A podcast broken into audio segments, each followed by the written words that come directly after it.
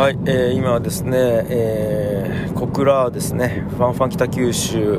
の収録から今福岡市の自宅に向かって車を走らせております。時刻は昼の14時22分でございますと、うん、いやーなんか最近全然仕事ができてなくてですねなんかギリギリ音声コンテンツ関連の仕事だけはやれてるっていう状態が続いてますね。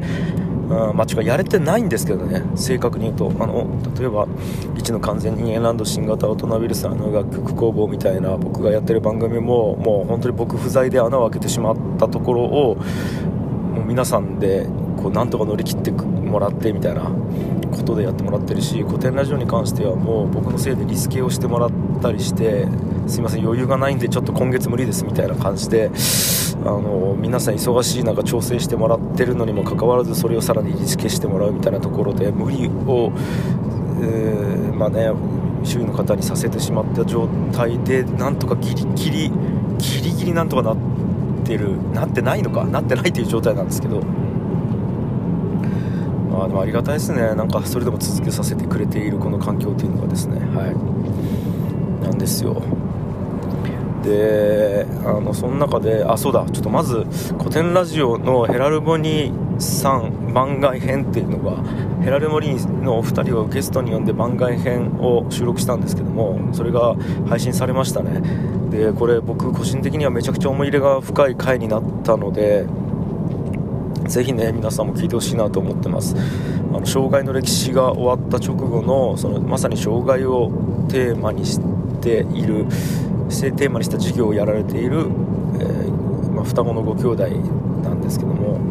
まず聞いてほしいですね。でその中で、あのその障害者の方がアートで、えー、400万円を、まあ、年収として400万円を稼いで確定申告をしたみたいな話があって。でその親御さんから本当に感謝のメッセージが来たと。まさか障害を持つ自分の子供が、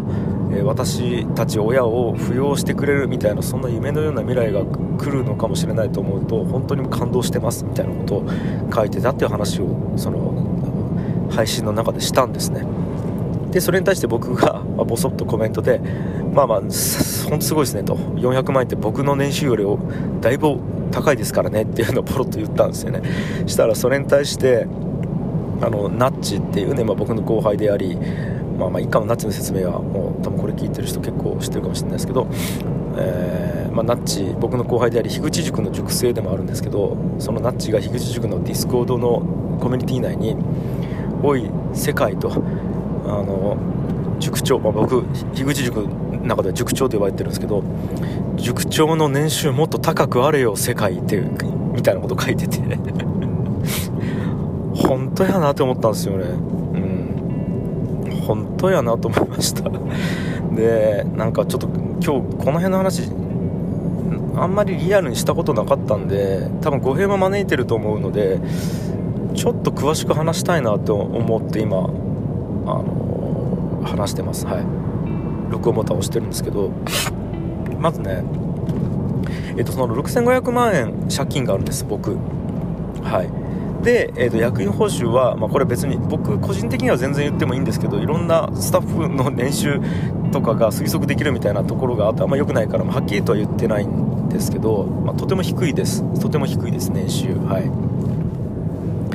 なんですよ。でそれは役員報酬として僕もらってます。それは低い報酬です。で、えーと、株式会社ブックは6500万円の今借金があります。はい。っていう状態なんですね。であのー、ものすごくざっくり言うとこの6500万円の借金を会社の借金を、えー、返すもしくは返すめどが立って毎月数十万円ずつしっかり銀行に返済をが開始するみたいなことをやり始めない限りなかなか僕の役員報酬を上げることっていうのが難しいんですよ。で、まあ、ここちょっともうあんまり詳しく説明すると長くなるんであんまりやらないですけど銀行からすると今、えーと、返済をストップしてやってる状態なんですね。本当は月数十万円ずつ、えーと、返さないといけないんですけど今とてもそういうキャッシュフローがないので利益が出てないのであの銀行さんすいませんとちょっとあの返済できないからちょっと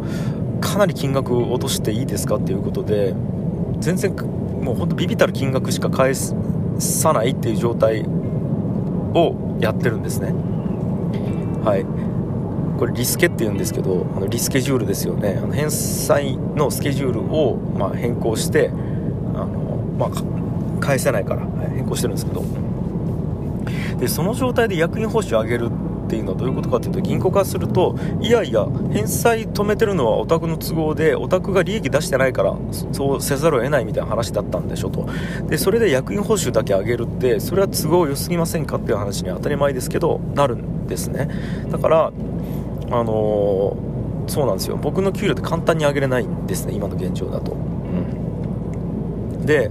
あの今までは別にそれでよかったんですよ。僕自身、うん、そんなにお金なくても生活できているし、うん、で、まあ、例えばねあの活動費とかって結構経費であのやってるので例えば出張に行く移動費だったりとかそこの宿泊代だったりとかそこのあの食べたものだったりとかっていうのは経費にできるので僕自身の個人の収入っていうのはそんなに高くなくても僕っていろいろ活動はできていたしで正直活動費以外の僕が生きるために必要なお金ってほとんどないのでもうなんか趣味がないというか趣味僕将棋とあとインターネットぐらいがあれば生きていけるんででそこもなんかほとんどインターネットとかって仕事とほぼ直結してるから仕事イコール趣味みたいなところがあるので、まあ、あとはまあ子育てか、だから最低限虎之助長男の虎之助の子育て分ぐらいあればなんとかなっていたわけです今まではね。ただ、えーと、先日第2子が生まれたっていうところで明らかに、えーと、大きく社会がすごいスピードで変革をしない限り親である僕が、えー、お金を平均以上持ってないとなかなか難しい状態に突入しちゃうっていうことが起こるわけですよね。起こったわけです。でもちろんいろいろ調べましたよ。あのめっちゃ調べたんです。えっ、ー、と補助金とかがもらえるからそれを使わずに取っておくと大丈夫とかいろいろあるんですけどもやっぱり何て言うんですかね僕が描く未来をしっかり達成するってなるとやっぱお金がいるっていうことはどう考えても分かったんですね、であそうか俺今の給料やったらやばいなって普通になったんですよ。でもちろん虎之助も、えー、進学していくわけですからでこれで例えば私立の高校とか大学にどうしても行きたいとかあと海外行きたいみたいなことになった時にはやっぱりねお金出してやりたいなっていうのがあるから自分が親から出してもらったっていうところがあるからその分僕も出したいっていうのがあるんであのー、そういうのでお金いりますと。ってなった時にあそっかこれもうこのまま6500万円の借金とか言ってたらやっべえなってナッチの書き込みを見て改めて思いっきり思ったんですね。いや金いるんよね俺っていう。はい。でなんか、まあ、今まではもう本当にね第2子の結太が生まれてからいろいろ考える余裕がなくてで仕事も完全ストップしてたしお金とか二の次って今のこの毎日をどう乗り越えるかみたいなことしか考えれてなかったんですけど改めてナッチのその書き込み見てそのあもうちょっと稼がないやめんやなっていうことになってるんですよね。しか稼がないとやばいんですよ。はい。6500万このまま放置できないんですよ。であのもちろんねこれ法人の借金と個人の借金って違うんですよ。それはあくまでもブックという会社が背負ってる借金なのであって本来であれば個人である僕にそこの返済責任みたいなものをが直接来るってことはないんです。ただ連帯保証人っていう制度があって、えー、と会社が銀行からお金を借りるときに僕個人が連帯保証人になってるんですよ。これどういうことかっていうと会社がバーンって潰れたりとかその焦げ付きみたいな焦げ付きじゃない、えー、と返済責任が生まれた時に会社が返せなかったら次にそれが個人にせ、えー、と返済の責任が来るっていうのが連帯保証人なんですけど僕それになってるんですね。だから今会社潰れたら僕がその中の連帯保証入ってる分の返済責任をいきなり背負うことになるわけですよ。で当たり前だけどそんな背負えるわけないからいきなり破産みたいな状態になるわけですよ。でまだ僕しか財産財産を持ってない状態だったらいいんですけど妻の財産がありますからえーと、同じ世帯だったらそこにも行くわけですよね、だから、えーとまあ、まあややばいやばいっていうことです。今もうめちゃくちゃざっくり言うと金銭的に正直あのやばいっていうことですよね。でもちろんこの状態ってずっと分かっていたんですよ、うん、であのけど実際今まであんまり深刻に捉えてなかったっていうのが正直なところです。でなんか、ん、僕の中でやっぱ巨額の借金を背負っている状態っていうのがどんなものかみたいなものは今実際体験してとても何ていうんですかね人生経験になっているしもちろん望んでやった借金ではないし無駄遣いは一切してない借金なんですけどもまあしちゃったことはそのまま受け入れられてる状態がずっと続いてるんですよね。で実際、えっとまあ辛い辛いっていうことでいろんな人が助けてくれるっていう状態も味わいました、まあ、樋口大変なんやったらもうこれこここうしてやるよとか実際いろんな人のこうご恩あというものを、まあ、受けてあのー、なんかそれはとても尊い人生経験にはなってます。うん。なんですよ。でああとちょっとここも言っとかないといけないんですけどあのじゃあさっきの話で言うと会社から役員報酬という形で僕にあんまりお金が渡せないんだったら僕個人がやっている活動はもう会社を通さずに個人の収入にしちゃってそっちで補填すればいいんじゃないかっていう意見もかなり多くいただきます。つまりブック、えーまあ、ほぼニアリーイコールいいかねパレットなんですけどもいいかねパレットの売り上げが上がらないんだったら樋口が個人で頑張ればいいじゃないっていうことなんですよね。で今それはやってないです。つまり僕個人で稼いだ、まあ、一番、まあ、高いのが古典ラジオとかあと Spotify のファシリテーターをやった分のギャラとかあと、えー、ラジオのディレクターやったりとかあとは今、えー AM ラジオのレギュラーをやらせてもらったりとかあと外でやる講演活動ですよね。あの人前に出てなんか喋るとかいう分のギャラって全部会社に入れてるんですよ。ブックに入れてて僕の個人には一切入らないようにしてると。でその中から役員報酬という形もらってるのでそこで何百万売り上げを立てようが僕の報酬は変わらないという状態になってるんですよね。だからこれもらったらいいじゃんって話だと思うんですけどそれが僕は倫理的に今のところしたくないと思ってると。でこれなぜかっていうと会社が背負ってる6500万円って全部が銀行ではなくてあの個人からも借り入れをしてるんですね、うん、正確に言うと個人から借り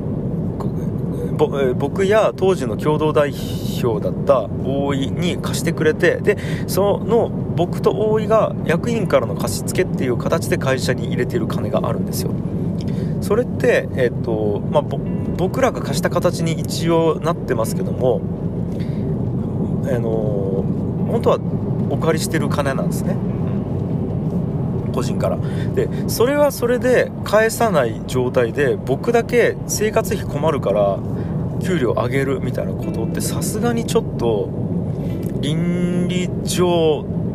やりたくないしできないなって思うんですよね。で、まあ、もっと言うと今実際、えーと、僕が個人で活動できてるっていうのはいいかねパレットのスタッフのみんなのおかげなんですよね。まあもちろん青柳が凄まじい働きをして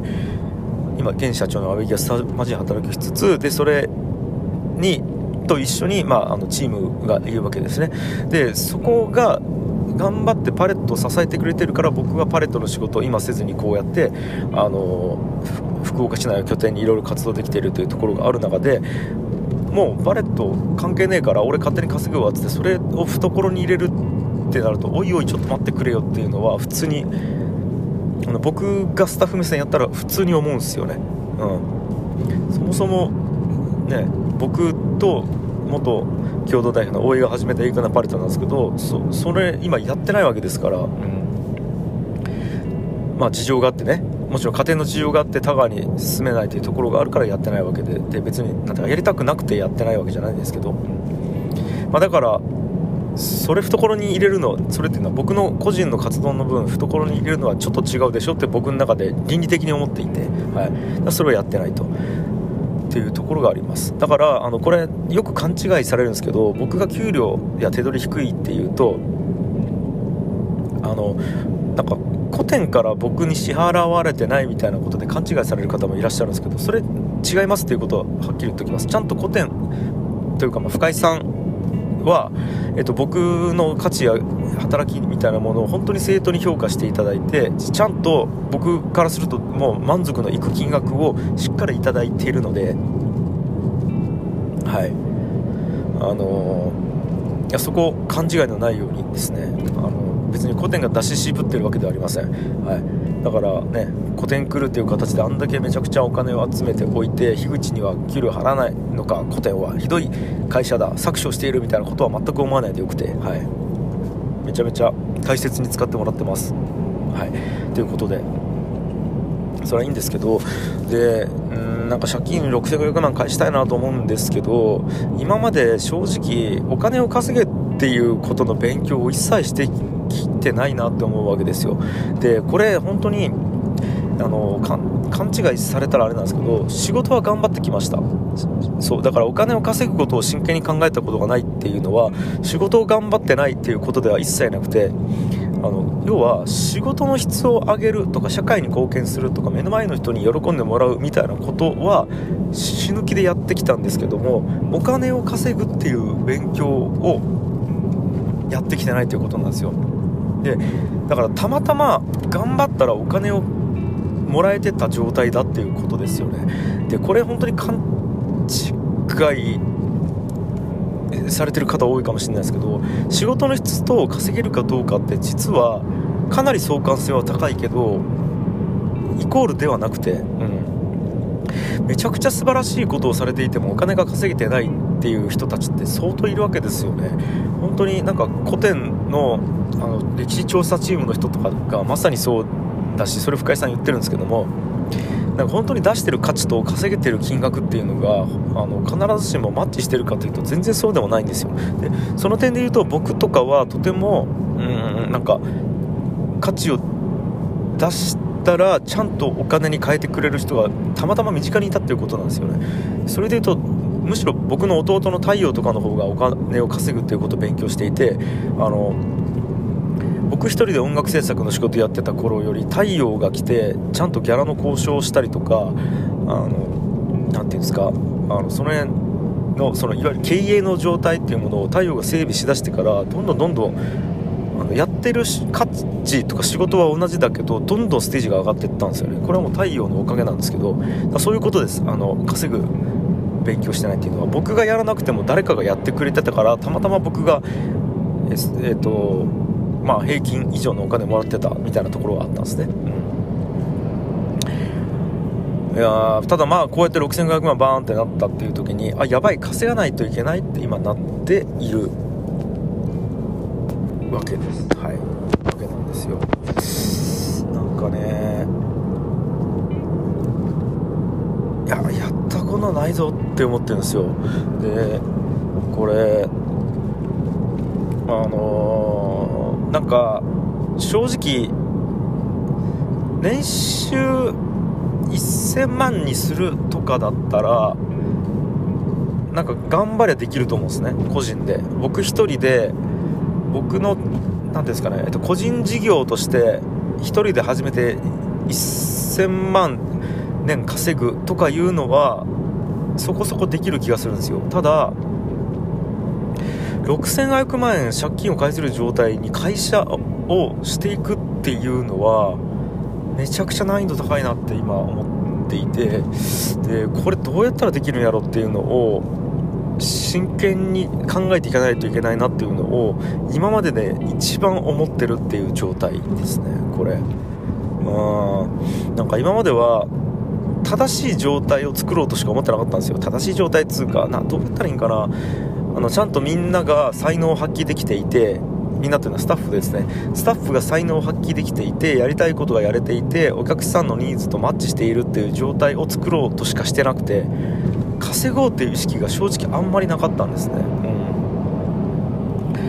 ん。うんだからねちょっと今はまだ全然その活動とか仕事とかできてない状態なんですけどこれがもうちょっと落ち着いていろいろできるようになって仕事に復帰するっていうことになったらどうやったら6500万返せるかっていうのを本気で考えていきたいなと思ってるんですよね。でこれね並大抵のことではないとは思うんですよね。そんな簡単にできるんやったら誰でもやるわっていうことやと思うんですけども。まあでも、うん、死ぬ気で考えたら何か答え出てくると思ってるんですよ。だからなんか頑張るとかじゃ無理な金額なので、まあ、とにかくがむしゃらに頑張るとか無理なので何かしら仕組みを作るなのか考え方を変えるなのかこう状態を作らないといけないんですよ。で実際僕も体力ももう20代30代の頃から比べたらないですし使える時間も今家族の時間が必要なのでもう必要というかそっちももう大変なのでえー、時間も20代30代より使えない。で体力もない。その状態で、えっと、フリーランスの時に稼いでいた金の本当に多分数倍いや十数倍稼がないといけないみたいなところなんですよ。うんだから本当になんか持てるも全部使ってやるしかないなってっていうのをもう徐々に今覚悟を固めてる状態なんですよね。うんだからまあねこれを聞いて 皆さんがなんかにどうにかしてよっていうのはちょっとさすがにあれなんですけどでもなんかこう、うんもしなんかねうんあこれがいいと思いますとか紹介できますとかいやこういう事業やったらどうですかとかあのまあもしあればうんそうですね教えてほしいなと思ってますしうんまあまあまあって感じですね今は。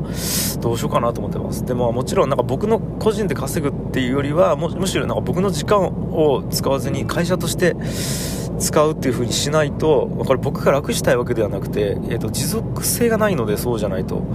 極力自分の時間を使わずにでも僕が出せる価値ってあると思うので時間以外にそこを使ってどうにかできないかなとかあと僕じゃな僕だけじゃなくてそのもういいかねパレットっていう素晴らしい今施設やコミュニティや文化圏があるので